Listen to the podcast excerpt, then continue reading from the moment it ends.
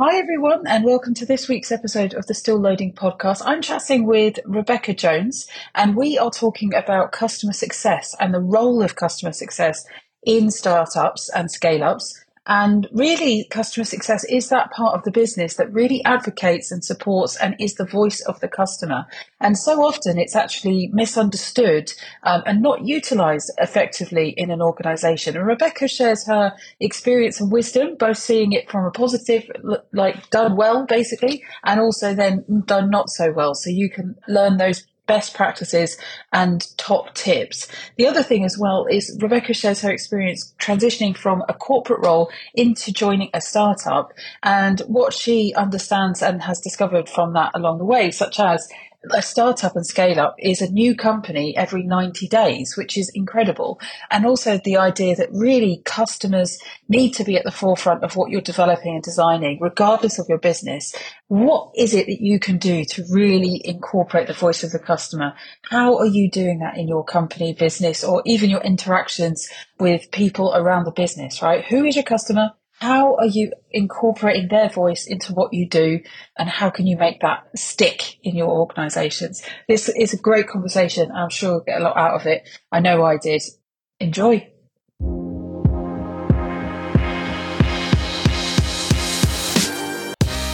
Are you looking for a great way to be a better leader in today's world?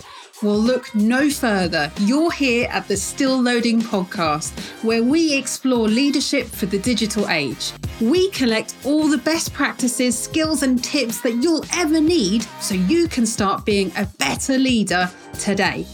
I'm your host, Ilona Brannan, and this is definitely worth listening to. Everyone. I am so excited and delighted, and I rhyme in time because I'm like a 90s child. But basically, I've got Rebecca Jones with me today, and Rebecca Jones is an amazing digital transformation leader and expert, and she is passionate beyond belief about customer success, which I am too. And we're going to be getting more into the detail on that in this episode. Um, now, Rebecca and I, we met at a Warwick Business School women's networking event many years ago, and we kind of flirted with each other a bit. We were like, I'm very interested in this person. And then it was really actually over the pandemic that we made that huge commitment to be like, I'm going to make an effort to see you in a pandemic. so, and then we became really firm friends and we have a lot of shared interests with the London tech scene. We're often seen at uh, London fintech events, especially the women fintech events. That's really fun. Recommend you check them out if you're interested in fintech and just the tech ecosystem in London as it stands. But Rebecca, can you tell everyone a bit more about yourself. Ilona, thank you so much. I am likewise delighted to be here and congratulations on your newest season of the podcast. I know I love the podcast. In particular, I really liked your episode on storytelling and also with the London uh, Writer Salon duo. Yes, no, Matt and Parul are great. And also, if anyone's interested in sort of honing their writing skills, I thoroughly recommend Writers Hour. It's a free hour that you can write with other people from all over the world. I've met some amazing people and it's been amazing. So, yes, season four, my friends, we are in it. This is season four. I know I've lost count too. It's like kind of amazing that we've come this far, but I guess it shows you, and it shows me especially, the power of talking about leadership and especially leadership in the digital age. I think it's a real point of kind of contention at the moment as we move through this world in a different way, especially post pandemic. Everything's much more digitalized. Are we being inclusive with our digital technology? Are we, you know, thinking about how to integrate the old you know, we're going to talk about that in a bit, aren't we? But the yep. old ways of being, they're not necessarily bad. It's just how can we integrate them so we're getting the best out of sort of analog and digital? That's kind of where my passions lie in in in tandem. But I'd love to start with a little bit about you and kind of like the work that you do at the moment with customer success, because I know it's a massive passion of yours. And we've talked about it at length about in especially the startup world the challenges of getting customer success right. So I'd love you to share your wisdom on that. Oh, thank you, Ilona. So, in a nutshell, I worked in big corporate financial services industry for 15 years. And then four years ago now, I pivoted into the startup So I went from a big leading a big team into an individual contributor role as employee number 22 in a fintech startup. So that was a big shock to the system, Yeah. a very thrilling ride, and doing all things digital transformation and, like you said, um, customer success. But of course, customer success can mean many, many things, and especially when you are in a startup land, you you are a butcher, baker, candlestick maker. You have to do everything you know you take the baton from from sales and you do everything from onboarding implementation support success ongoing you know anything they need the renewals figuring it out being the voice of the customer all, all of the things you know uh, organizations sort of throw we'll get into a bit more but throw everything they can over the fence to customer success and it's supposed to be you know this magical uh, we have a magic wand apparently to fix everything but i you know, I have the secret sauce. I know um, how to make it work. And it is something that's passionate of mine. Like, how do you actually get reduce friction, help that customer achieve their strategic objectives? And they can do that through Yeah. the products and services that you're offering. And it's really partnering with them. But I'm I'm getting ahead of myself there. Uh, but that, yeah, that's something I'm very passionate about. I no, I totally agree with you. And I think the way I always look, think about it is I used to be a maths teacher, right? And if I gave a kid a, ma- a calculator, it doesn't mean they can do maths. I think Right. it's very similar when a customer buys a tech product, be that SaaS, be that any other, you know, because I've I've I've had a lot of experience in the SaaS world. But if you don't know how to use said calculator or insert product here into your business and really like accelerate your growth, then you're going to not get the value that you wanted out of the product and ultimately either churn which is you know a, a bad thing for any any customer like experience but also maybe you it maybe it is the best product but if you don't know how to use it and you don't know how it aligns to your business growth then it's a bit useless I couldn't agree with you more. And what I will add is that oftentimes I will see that the transformation team or the team that we, you know, sold to and worked through the journey mapping and the implementation is rarely actually the end user and is really the people that that take that product forward. And so there's oftentimes, you know, a delay or even a resistance to uh, usage. And so then when it's time to, if there hasn't been that, you know, you can either call it intervention or support or coaching, cheerleading, etc. Then as that renewal approaches, then it's like they've sort of lost the will and even the like institutional legacy knowledge around, you know, what was why did we do this in the first place? And then they either feel like they're stuck with it and sort of resentful and then don't really use it, or they think like, ah, this is a chunky item on my P&L, like I might as well. And it's just a cost. yeah So it's like, so there is some aspect of it that it's, you know, one part you do want to keep your eyes on the the commercial aspect, but most importantly, you want that customer to be happy, especially if you and because the product is there to solve one of their problems. So keep that really focused and also understand like how that problem evolves. So we've solved this problem. How can we kind of stretch it? What's next? How, you know, what uh, support do I have available? And if not in this product suite, can I introduce them to a peer that might have a similar uh, struggle? And and that's another way of, of conveying value. That's another aspect of customer success, I think. Oh, I love that because now you're getting into community. And I actually think community is a big, massive Yeah. value add with customer success. If you can build that community right, they become your advocates, they become your cheerleaders, they love the product more than you. They can also feed back into the product and make Yeah. it better because they're like, oh, if you did this and this part and hit this place, I've seen it do amazing things. But how do you build that great community? Because that is kind of like an aspect of digital leadership that I've just kind of thought of here on the call. But like, I just- I think that's actually a big part. Like, you're leading a group of people to understand and use your product better. So, how have you done that in the past? So I've seen it done well and I've seen it done not well. Uh-huh. Oh, Always, that's like leadership in a nutshell. I think. I think it's going to ch- it's going to be a little bit different if it's B two B to from B two C, right? So if it's B two C, I've seen you know B two C they really like to jump in a Slack community or be part of webinars or you know um, have kind of drop in office hours. That can be kind of fun because it's little it's low risk. No one's coming there to be for hard sell, you know, and they know that other peers will be there. Um, and then we do an intro, and I even say like drop your LinkedIn URL in the chat, and so they can they can even pick up and have those one to one side conversations. It's about that intro, um, and also I think community, even on, you know, a Slack board or circle group, whatever you want to do, is um, on the one hand, it can be uh, what I've heard from my support teams is like, oh no, it's just another channel for support. And I'm saying, but it's another channel for support. That means like it's another source of customer feedback. You know, it doesn't necessarily like let, let's turn it on its head a little bit. So I think that sometimes the ambition is exactly what we're talking about, like that introduction, helping them through peer, championing the product, and they can hear how others are using it. On the other hand, there is that you know risk or opportunity for it to be more of a support thing or to have kind of like the air you know almost people saying yeah i really wish there was a blue button here too. And and it becomes like no no we're not no yeah, we're not doing that yeah. value it doesn't need a blue button. So uh, it's a little bit risky. So i think that why do i say all of that? Because it really is about having that community management. Um, mm-hmm. i think what i've also seen is sometimes um, there's a temptation whether it's by marketing customer success that the idea is great. Like let's put together a you know a, a slack channel or community for this and run a webinar and this and that. But who's actually the owner? And so do you have an, a dedicated community manager? So if i'm a small startup and i have a, a set budget it's going to be hard for me to justify that that community um, manager unless i really understand the purpose how i'm going to use the data coming through et cetera. So great idea. How does it happen in practice? I still think there's some some you know that's something you and i should solve together.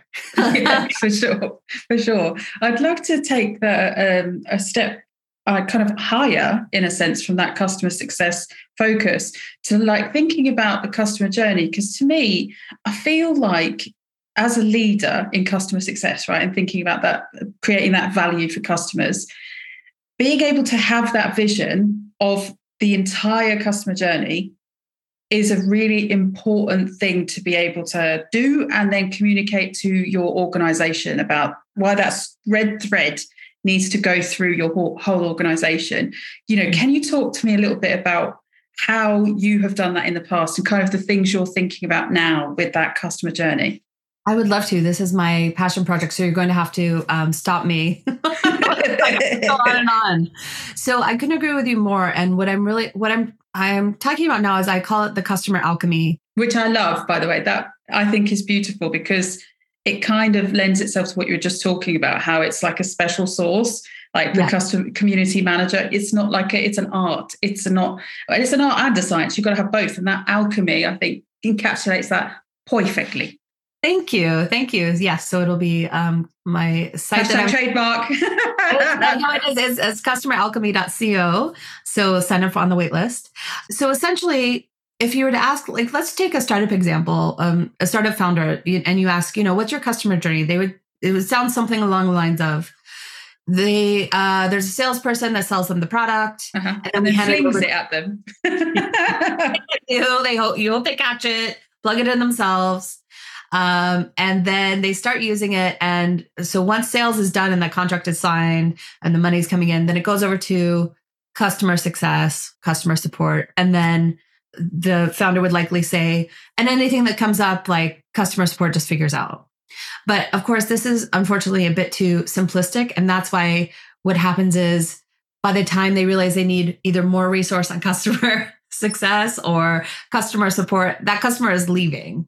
And they're usually leaving not because there isn't a friendly customer success person, but rather it's not clear who they should contact at the organization because they had such a good experience with a salesperson, but am I supposed to contact them? And I contact support, but they're they can only help me with a ticket, but I have this other question that I need that this Loom video isn't helping me with. So mm. like who do who do I go to? And now they want a QBR and they want me to re-sign the contract. So it can be really confusing. And again, I don't know that that's necessarily the fault of the founder is that the fault of the founder is the fault of the customer like there's just an opportunity to do better. So yeah. through the customer mapping it needs to be something like asking the founder or the head of whoever to say take you wear the hat of the customer. Take me through the journey from the very first time they see your marketing and what's the experience. And literally you know, whether it's old school with uh, paper post-it notes on a wall or in uh, Miro, uh, virtually is putting those swim lanes together. So, okay, this is marketing, sales, customer success, customer support, product. We'll come on to product in a moment, and then each of those touch points, marketing, you know, where they saw it on Product Hunt, and then they had a demo, and then they um, with sales. What information do they get after they sold? What does that onboarding look like? What does the implementation look like? What's the engagement look like? What's da da da da da?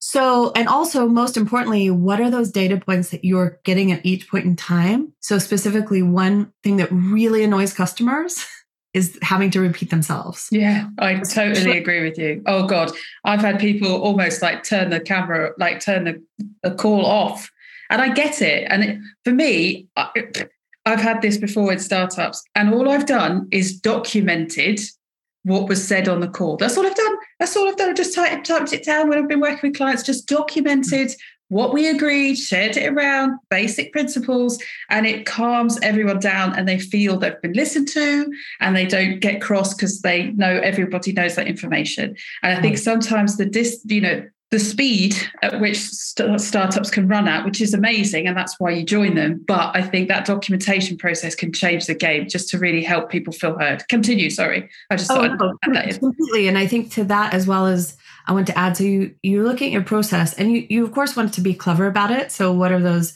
touch points? What what does that customer engagement look like at each point? And what data is being captured? But most importantly, what are we doing with this data? Mm. What's the data hygiene? So is it that you want everything in the CRM system? Okay, so does everyone in the organization know how to use it, have access to it, what's the standard. Or sometimes I've seen uh, startups get a bit too clever and they'll say, we'll build a Notion, Notion, we'll do the CRM and we'll have a Notion database and we'll have it here and we'll put it in the Airtable. And, that. and that's very nice and very clever. But the end of the day, like, can everyone in your organization, if you were to, you know, fling a Slack a message and say, okay, tell me what the status is with the HSBC, would everyone know where to look for it or does yeah. each department go to a different area? And so i think that also don't over engineer it. You know putting it in a, a, simple format is not not a bad idea because ultimately your friends or your customer hsbc doesn't have to re- repeat themselves each time as who are the stakeholders what is the purpose um, etc does that make sense? We've got absolutely. well i mean it's the detail isn't it? But it's it's really useful because I have to say, one of the clients I worked with, it was an InsurTech client, and we just used a Google Doc. But yeah. it changed everything. It changed everything with that client. Everyone was on board. Everybody who was talking to that client knew exactly what the status was, what the latest update was. And it was just a Google Doc that was just kept up to date.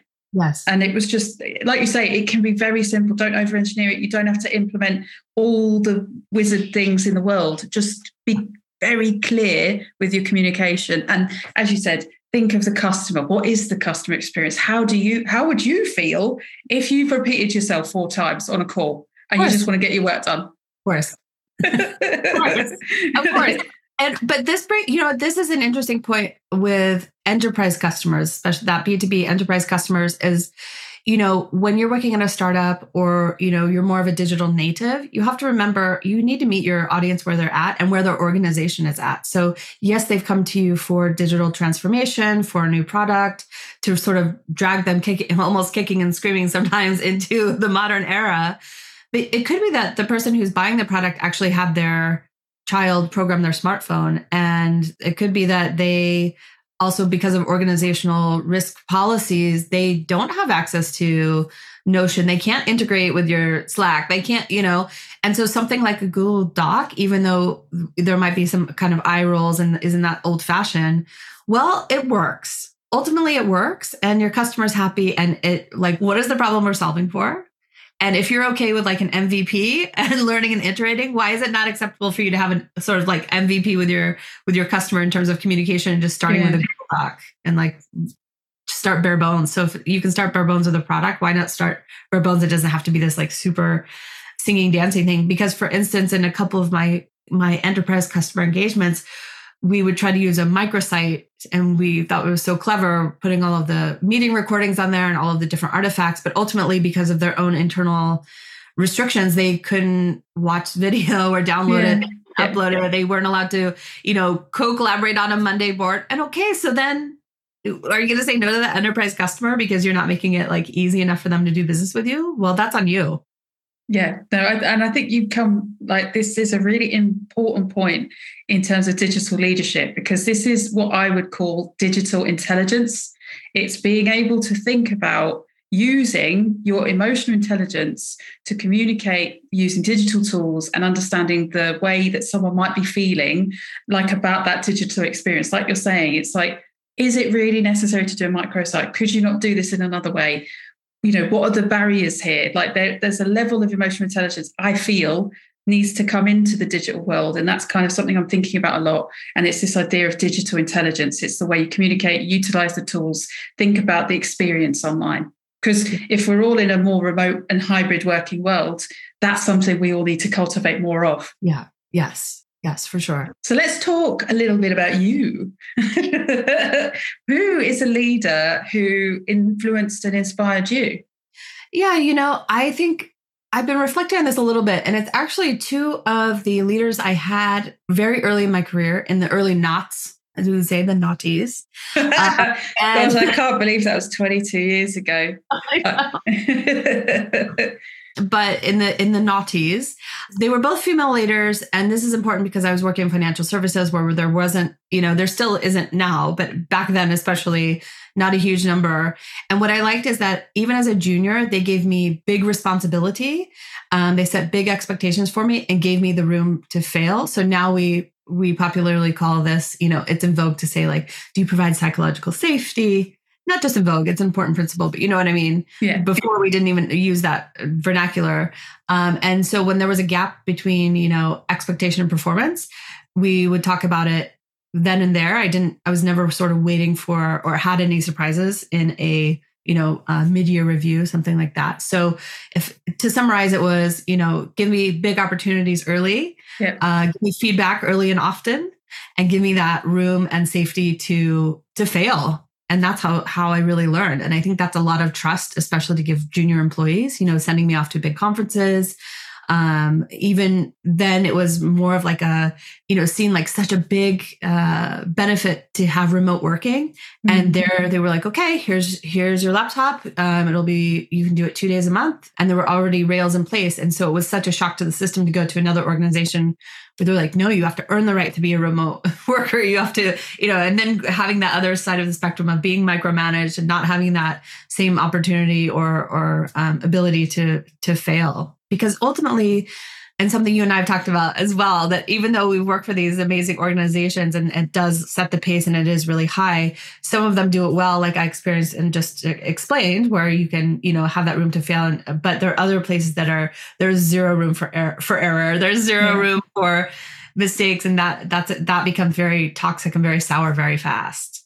Very fast, yeah. And I think you know what you've described there are sort of the ideal leadership behaviors that we would love to see in all of our leaders and managers. You know, that uh, trust is huge, right? So think about trust. And if you, if anyone listening, just go to Google and, and type in trust equation, um, and that will show you kind of how to think about building trust. I mean, essentially, do what you're going to say and do it without an agenda and you know believe in someone it's kind of like those principles but it's it's quite interesting how often if you don't trust someone, like you said, if um, in the second example where they're like, you have to earn the right to work remotely, there's no trust, and so you don't trust right. them, right? So it's, it's a very difficult thing, and you know the trust is is two ways. They trust you to give it a go and give it a really good go. So even if it's not quite where it should be, they know you're going to learn from it and go to the next level. But also you trust them to have your back if it doesn't quite work, and you know that you're going to fail forward,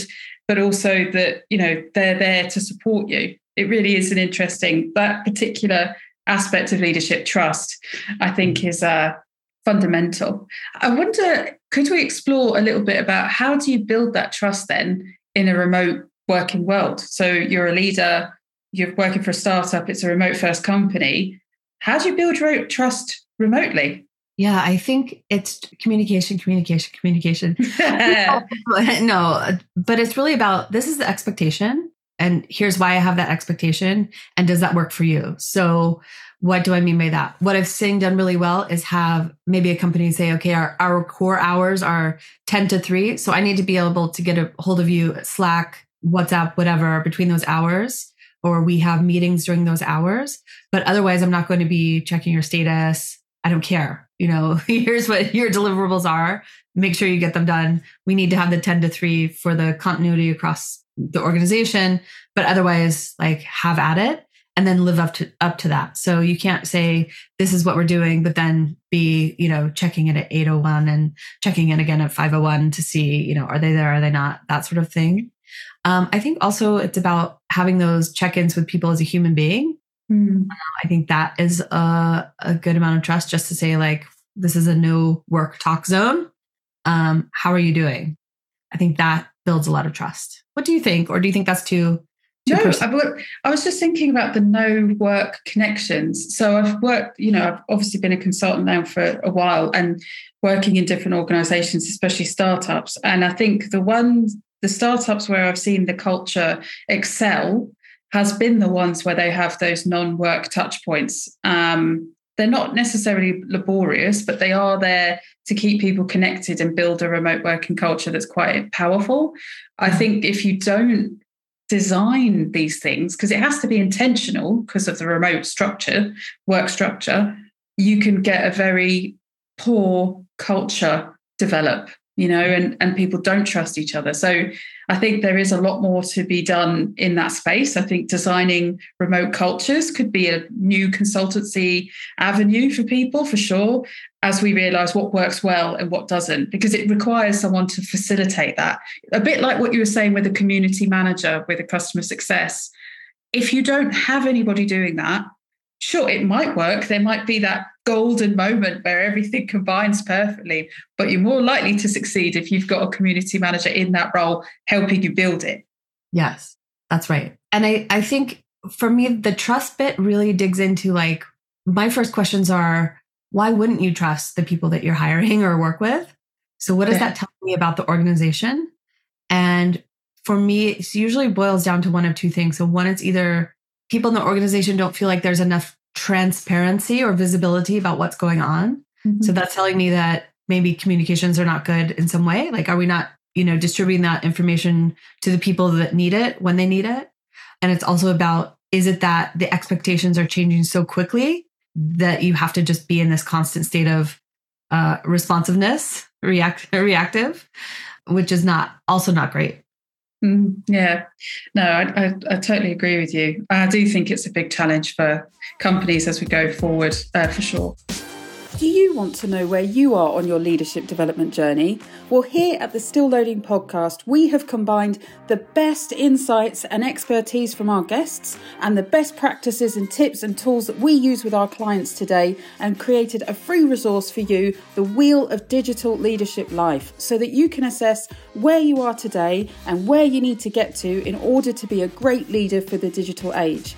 The link is in the description box below where you can get your hands on it. And also, please do like and subscribe and share this podcast with people that you think would really benefit from it. It helps us to find more people and to help more people become leaders fit for the digital age. Thanks. I'd love to know a little bit more about you know your own leadership development journey so could you tell me something about you know your own leadership development journey that kind of helped you become the leader you are today? Yes uh, absolutely.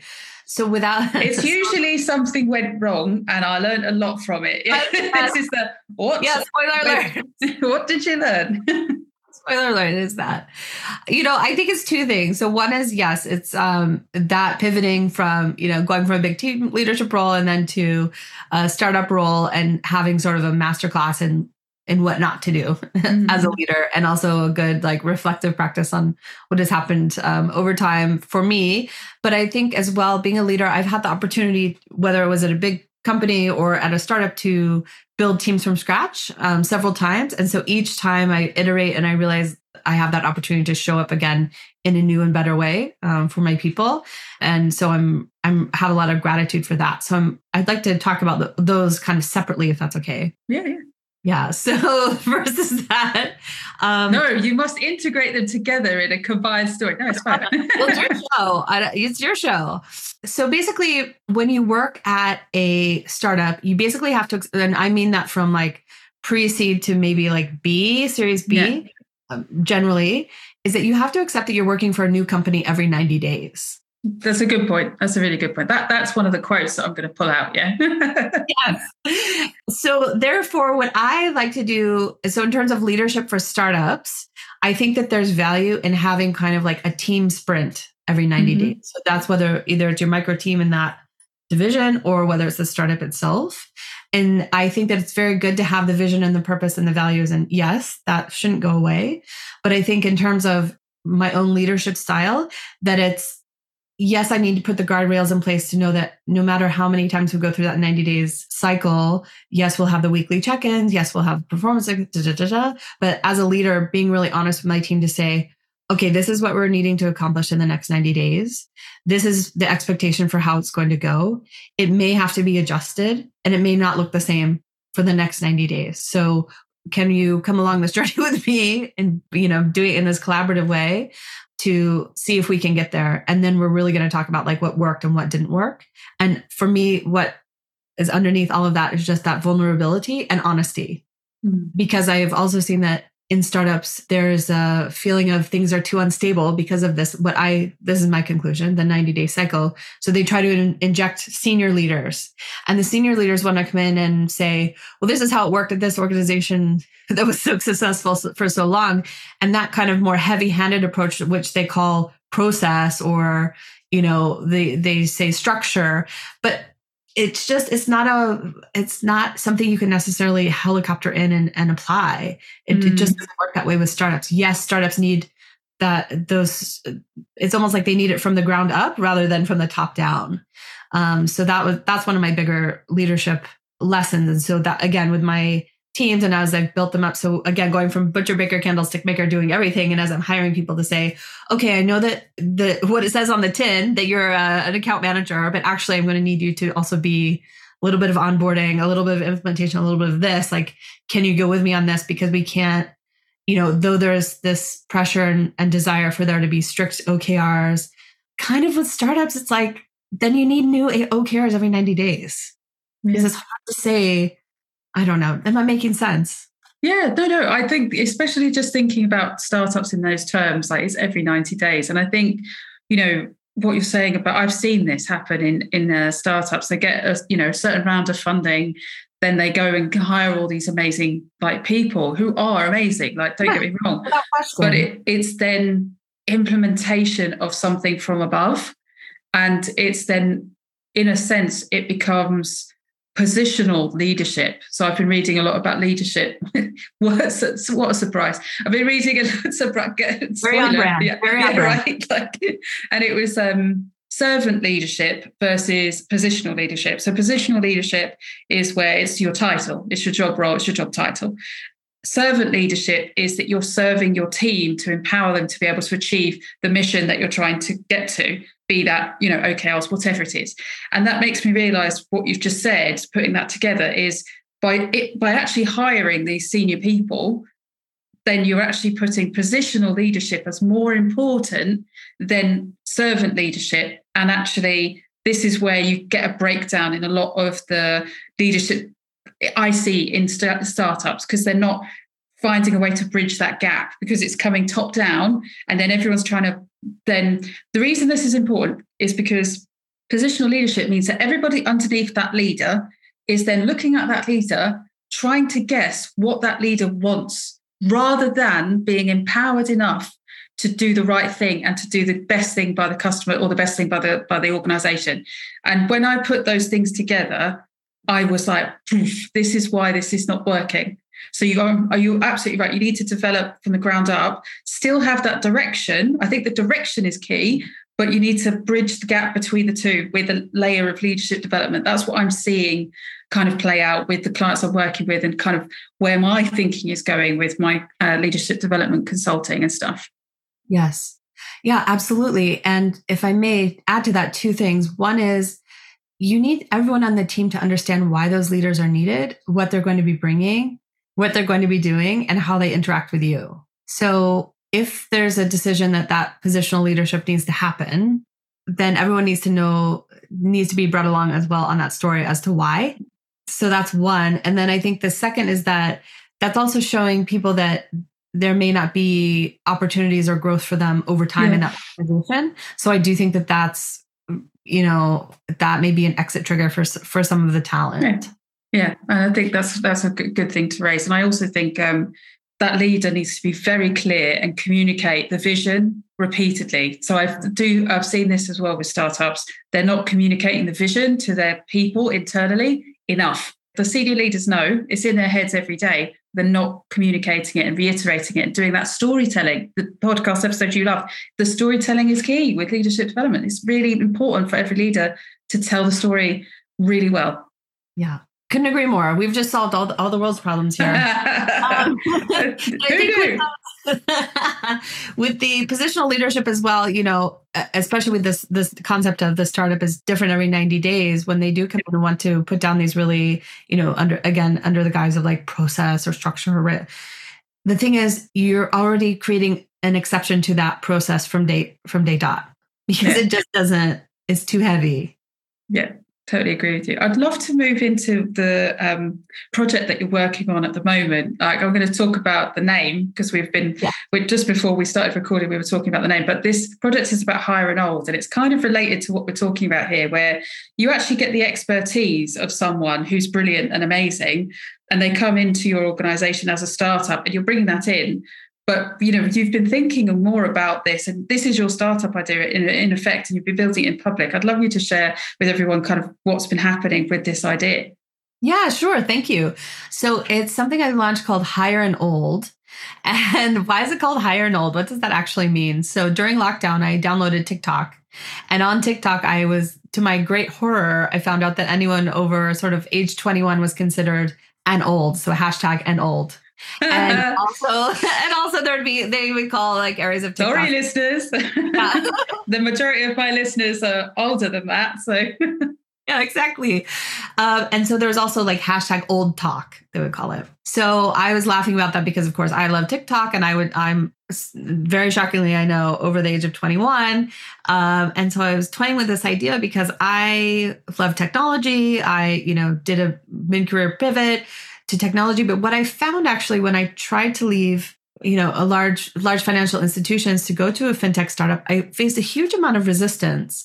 And it wasn't necessarily because of my exact age, but it was more like, oh, well, no, we actually want someone with this like very precise experience, or we need someone who's more flexible, or they'd use all of these sort of, you know, words to mean we don't think that you have there were for me it just exhibited a lot of closed mindedness mm-hmm. around talent.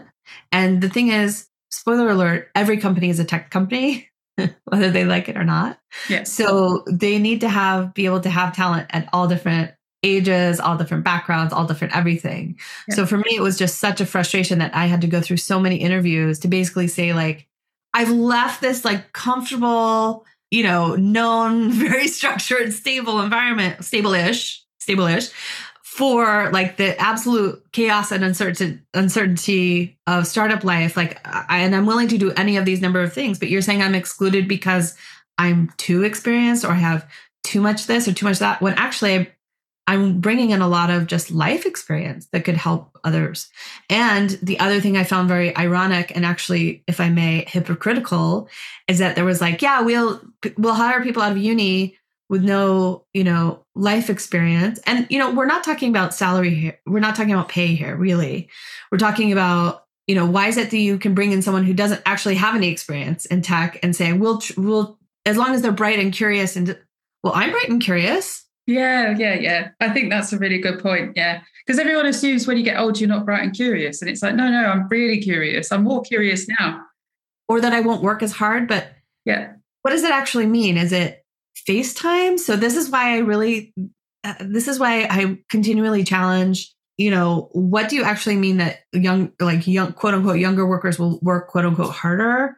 Like, what does that actually mean? And, and what proof do you have? Like that's, so anyways, all this to say, I decided I wanted to try to open up this conversation. And so I called it higher and old because I thought it was very clever and fun. And the, and the logo is an owl, which is very cute and wonderful and now that and i've also wanted to do a build in public which is mm-hmm. you know a, be very vulnerable put it, the idea out there and my starting point was i want to open the conversation because i want to understand is it an issue on the hr side like maybe they uh, don't have the remit or the flexibility to to hire can we open minds about that is it that people at startups are uncomfortable with having people of a different you know, um, biological age report to them? Like, are, is it the yeah. power dynamic? Like, what is it? I need to find out a bit more. So, what I've actually, this has been an interesting exercise because, and it is kind of product market fit, is first of all, I'm having to spend too much time explaining what that the name means. Yeah. So, even I think it's clever and fun, apparently, not everyone thinks it's as clever and fun as I do. And um, they, I've also gotten some feedback that this old, like people are getting stuck on the old because really, it's again, my point isn't really about the age. It kind of is, but it kind of isn't. But it's more around like be more open minded about transferable skills and less yeah. precious about it being from years of experience or industry industry specific or whatever. If really what you're saying is we want curious, hardworking people, then why, you know, why are you putting limitations on yourself? And I would even advance to you that I think this is part of the reason that 90% of startups fail because they do get too precious and bogged down into these. They think it's a very specific formula of talent should look like this and skills should look like that and this, that, and the other. And I'm saying like, if, if there's already a high risk that your startup's going to fail, why not hire someone with a bit more life experience to come in and do something fun and move fast and break things? Yeah, and I, I, well, we were talking about this before as well. Like the average tenure in a startup or scale up is 14 months. So if you, you know, and I think you have to be very clear about the skill sets that you've got because I think we've we've definitely come across instances where the, they've put someone in too soon. The company wasn't quite ready. If you think about that 90 day cycle, you know, you get that wrong 90 days, and you've put in like the C, the former CEO of like uh, Barclays into the the startup that's only like at seed A, that's not going to quite work. But actually, if you think about the skills that you might need and then put it in the right place, which is kind of what I know you're working on as well, like looking at putting people temporarily in positions to grow the, the team within. It's like that kind of alchemy thing. yes, yes, exactly. Well, going to the so I have the customer alchemy thing, but part of me is, is like it's all team team alchemy as well because so two things. One i just left a startup and part of the reason for the leaving was that they hired a big big role too soon so bringing me yeah. in as head of customer success. And when they didn't really have the customer base yet they didn't have a you know the firm idea of what customer success would mean. How should it really be measured? What would the value be to the customer? How would they they hadn't really prepped the other teams you know sales or marketing how we would work together and it just was too too much too soon disorganized. And and ultimately that came at a, a, great cost to the organization. It was you know squandered resource and ultimately that that fails the customer. So that's a that's a huge bummer. Um one but two i realize now and what i think other startups need is what i would call you know we've talked about this as well is almost like an interim team mm-hmm. uh, to come in and say okay let's do a skills assessment or this for who you have here now. Let's map out that customer journey that we have talked about. What's that end to end process? Who needs to know what? Is it a matter of we need to spend a month just creating the artifacts, um, putting the, you know, rolling out roles and responsibilities, and it looks like you need actually two more people on customer support. You actually don't need a head of customer success. And it looks like the person you have in customer success now, you know, in six months' time, they're probably ready for there will be another person on the team. So are you ready to move them into leadership. So why don't we start with their leadership training now?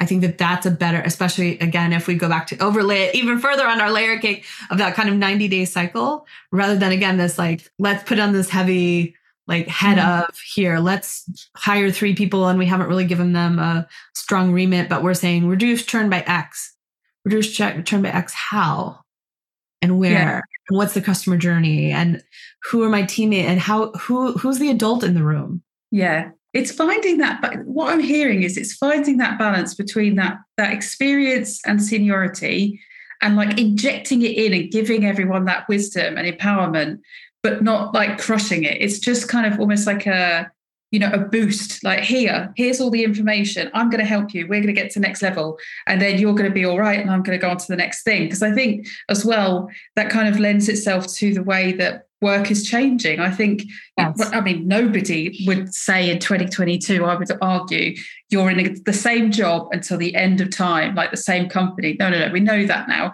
So we also need to think about you know interim roles there's not that many at the moment but i think they're going to become more common i think interim you know specific targeted injections of, of different accelerated processes i think that could be a real thing and i think also um, a natural adjacency is rise of the generalist yeah have more generalists in your organization to you know work cross functionally so uh, I think we're even still uh, kind of grappling, kind of stumbling around looking yeah. for the right like label to put on the tin for it. But I think there's a lot of value in the in the generalist space. So even when I think about customer success, I think if I'm looking ahead, I think that there right now it's like now there's even a more finite differentiation between you know customer onboarding implementation technical da, da, da, and i think we're going to swing back the other way which is like I don't know that we need all these differentiated roles. yeah, no, no. I think some I of those actually now should maybe belong to engineering and product because they're more technical. Da, da, da. Some of this actually should be more sales, and I think there's more like sales, marketing, um, customer success, the, the holy trinity there, um, being better aligned um, because a lot of those artifacts are the same, and also it's all voice of the customer stuff. So I I think there's just a lot like a customer generalist yeah. I guess again with that customer alchemy, that's something I want to think about. But circling all the way back to hire and old, I'm gonna have to change the name. I haven't I I still have a few more conversations to go, but I think it needs to be, oh gosh, I don't even know. Hire and old. Um well, if hmm. anyone's got any suggestions, you know, wow. reach out to Rebecca um, on LinkedIn. That her link will be below, and just sort of come up with some suggestions. She may have even iterated by the time you will hear it, so keep your eyes peeled for that. But I think it's a great thing that you're doing, like building in public, and I think it shows, you know, that kind of that skill that we need as leaders for the digital age of almost like getting that feedback, iterating, and also not being too precious about if something doesn't quite work, you need to move forward because yes. it's not you trying to bulldoze that name into existence is probably not going to be as beneficial as getting the feedback and iterating. So I yeah. think that's a different skill set. Whereas I think, you know, if you think 50 years ago, they would have said, get a name and puncture the market with it and keep saying it until everybody knows it. And everybody knows it, right? Yeah. Um, I still trying to figure out how to keep the owl logo. Yeah, because we like cute owls on things.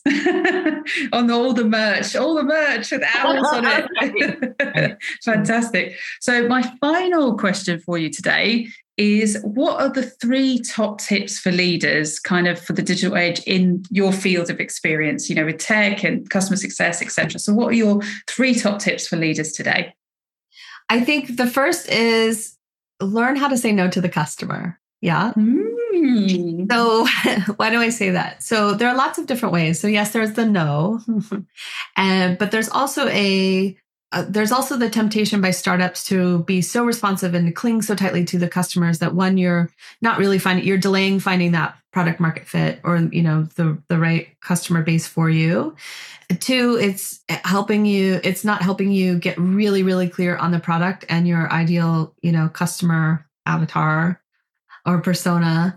Um, and there's lots of ways to have that conversation around hey, is there a workaround we can do? How else can we support that? Because sometimes that request and what they're asking for is again, there it's usually a proxy for something else. Mm-hmm. So that leads me to my second one, which is learning how to have more and i think this is true especially in in customer success and especially as we move in more emphasis uh, and rightly so on voice of the customer is being your customer advocate. And the best way to advocate on behalf of your customer is to be have the courage to have those challenging conversation and not coming from a place of i can't risk them leaving this relationship but coming from a place of like i can't risk them not having this conversation and helping them achieve their goal. I think that's a very different yeah. mindset and sets a very different tone for that conversation. Yeah. And your third tip? And my third tip is customer success is part of everyone's role and OKR. Mm-hmm. It doesn't just sit within customer success. So I think that very closely tied to voice of customer is the saying, okay, product, sales, engineering, everyone, you we all have jobs because we have customers. And it's important we understand what are we solving for for the customer? What friction is being removed? What problems are they trying to solve? Where are they going for? So all of us have responsibility for churn, not just customer success. Because again, very neatly coming back to the very start of our conversation, when customers churn, it's not because they don't have a friendly face to call to. It's because there's been some sort of failure in product or engagement or education. They're not sure how to use it, or they don't really understand why there was a change in pricing, or they're not even sure, like, why do I have four different contacts? Why do I have to keep repeating myself? Like, there are other ways. So everyone has that ownership. So, yes, that you know customer success or whether it's the cro or whomever has that overall vision and again that that pure customer experience that pure customer journey view but ultimately each person in the organization has a responsibility for and should have a tied for the uh, a churn OKR. Yeah, no, I think that's a great point. Um, you're, you know, it's almost like that servant leadership, that kind of shared responsibility to kind of make sure that the customer is being cared for um, and getting what they need from you. I have a bonus one. Oh, this isn't necessarily like um, industry specific, which is, I think you know there's a lot of value in qu- what I call qu- I know people are calling it quiet quitting, but I would call I would say quiet complimenting, and also quiet wellness. So that can show up as just telling people they're doing a good job or if they speak up at a meeting or they bring forward an idea, let's let's maybe balance out some of this like emoji party that happens or like giving people high five in a slack start uh, you know channel that's fine but i think there's also a lot of like beauty and simplicity and just sending someone a DM to say, like, really enjoyed your comment today in the meeting, or I know you've really been working hard on this project, like, well, well done on that. So it's not, you know, it's not tied to any specific meeting, catch up, whatever, but just like letting people know that they're seen, letting people know that you do acknowledge that they're making a contribution, um, especially when if you're in an organization that moves really fast.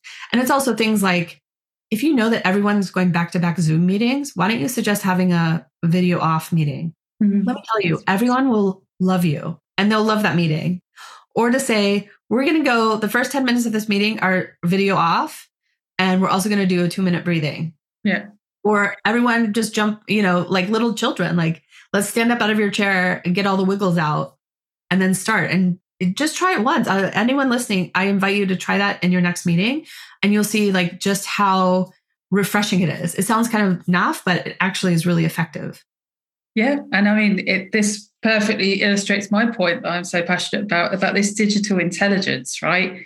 Think about the ways you use the digital tools and how it can help be better leadership experience for all, right? Like you said, I think we can forget, especially working remotely, to share positive feedback. We're almost like, oh, because in the office, you would have done it instinctively, or yeah. even your eyes, you would have locked eyes and sort of given a little nod, and that would have been enough. But we're not, we don't have that because we're all remote. So you have to be more intentional and more communicative, I think. That's that digital intelligence piece.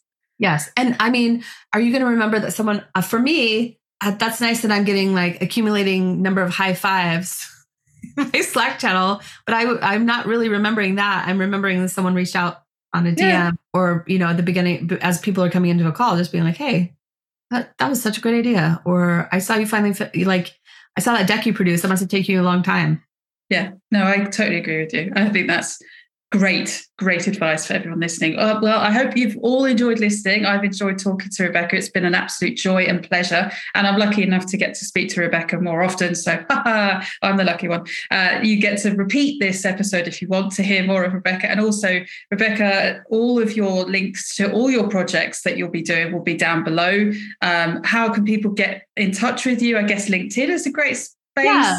LinkedIn is the best way. Um, right now on Twitter, I am on higher and old, but of course that may change. And yeah, all the links should be around. But yeah, LinkedIn is the best place. Yeah. And Customer Alchemy, people can sign up and find out more. That's right. Yeah, perfect. Awesome. All the links will be below. Please reach out to Rebecca and uh, she will be in contact with you and keep your eyes peeled for the name change and also suggest anything uh, that you think might be worthwhile as well. Thanks, Rebecca, for sharing your wisdom with us and for sharing uh, your leadership for the digital age perspective with customer success. And wish you all the success for you in the future.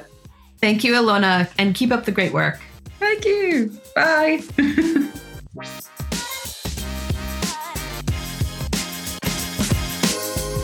Thank you for listening to this episode of the Still Loading podcast. If you're interested in learning more about the leadership development programs we can offer you, you need to contact Slate Digital. We cater for everyone who needs to have leadership development in their rapidly scaling organizations. We specialize in remote and hybrid leadership, and we can't wait to hear from you. If you've liked the podcast and found it useful, please do share it with your friends, your colleagues, anyone you think who might benefit from being a better leader in the digital age.